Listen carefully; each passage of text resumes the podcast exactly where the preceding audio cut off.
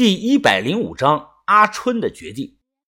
透过小孔，小轩看了看，忙闭上了眼。阿春也是脸色煞白呀。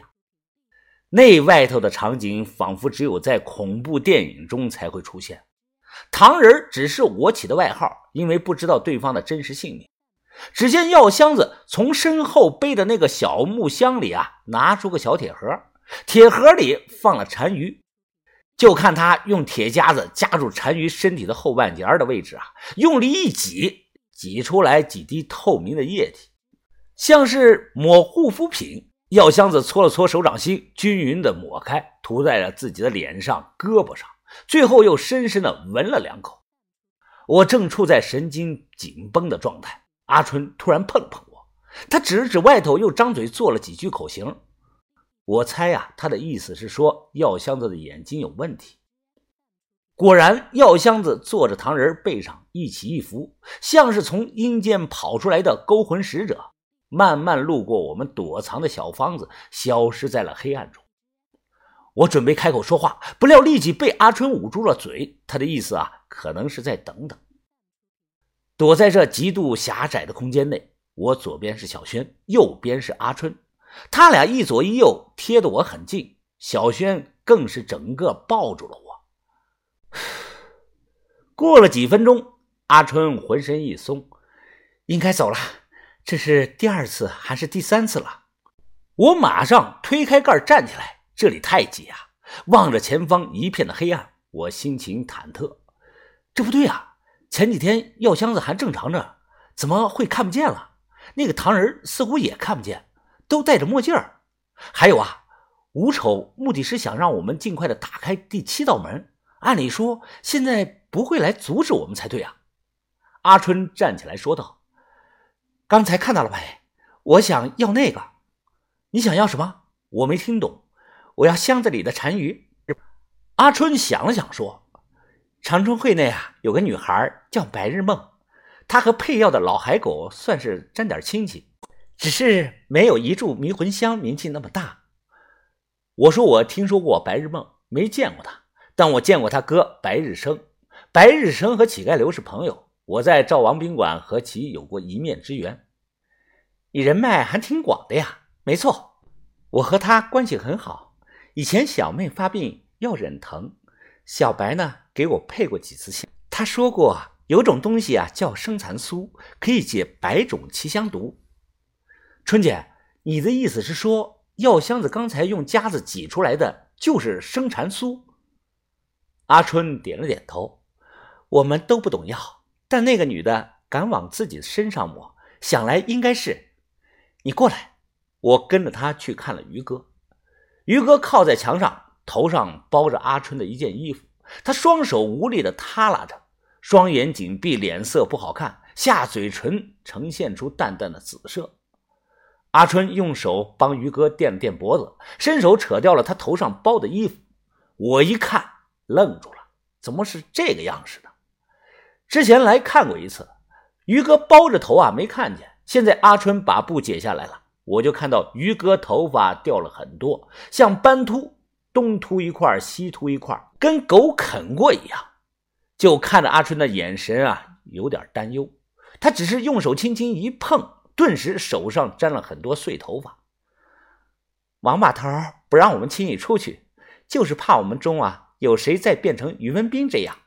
我打开手电，蹲下来，隐隐的能看到于哥的眉毛似乎也淡化了一些。没有看错，绝对是淡化了。他以前不说多帅，但也是个身材魁梧、壮实的精神小伙。可现在啊，开始掉头发了，眉毛也慢慢的变淡了。这对于哥的外貌有极大的影响。于是呢，蹲下来，我藏着的土枪露了出来一点。这是谁给你的？阿春看到后问我：“哦，我下来之前，田三九给的。”我说道。阿春突然一把抽出来我的土枪，动作快到我没有反应。哎，春姐，看黑洞洞的枪管对准了我，我忙举手提示小心，小心点啊！田三九说：“这个枪管锯了不稳定，你别走火了。”阿春望了望前方的黑暗处，说：“我去了。”想了想，我说：“我陪你，让小轩和豆芽仔留在这里看着就行。”阿春看了看我，又扭头看了看豆芽仔和小轩住的婴儿塔，他咔嚓一拉猎枪的保险，直接向着前方黑暗走去。我并没有过多的犹豫，紧随其后。或许啊，连带那些古代采石工都未曾踏足过这里呀。永州全年降水充分，夏天雨季频繁，大量雨水渗到地下，这里就形成了地下有许许多多喀斯特溶洞的地方。这里是洞穴探险爱好者的天堂，但对于我来说呀，越往里走越黑，伸手不见五指，感觉去往的不是天堂，而是十八层的地狱啊！用手电往下一照，有的地方啊，能隐约看到些白色粉末状的物体。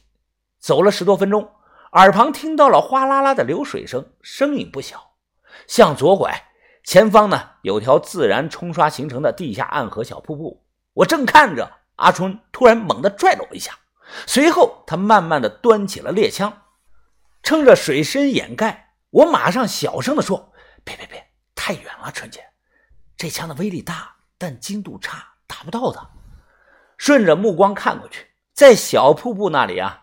那个糖人趴在水边喝水，药箱子坐在一块石头上，双手抱着小木箱，正在发呆。阿春看着药箱子，双手端着土枪，一步一步的走了过去。咔啦一声，他脚踩在碎石上，发出了声音。听到声音，唐人立即转过头来，像只蜘蛛一样飞快的爬了过来。春姐，你右边小心！药箱子同样听到了动静。他猛地一回头，看到阿春露出了一丝微笑，似乎准备开口说些什么。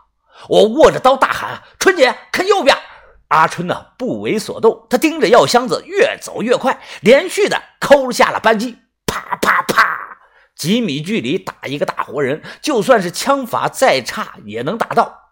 药箱子还没来得及说话，阿春第一枪就打到了他的下巴，第二枪打到了他的肚子，最后一枪可能是打在了他的膝盖位置，尤其是正对着下巴的那一枪啊，连皮带肉，半张脸都被掀开了。巨短的枪管，散弹会过早的散开，射程变短，威力增加，但是有炸膛的危险呀。这一切非常的快，我看到药箱子下巴直接就没了。他保持着坐的姿势，定格了几秒钟，慢慢的倒向了后方。春姐，阿春被重重的扑倒在地，我大喊着跑了过去，匕首齐根几乎而入，插在了这个人的后腰上。他似乎能感觉到疼，转头朝我冲来。接着，阿春躺在地上，直接把枪扔了过来。我单手接住，立马举起，准备开枪。没看清，我把枪拿反了。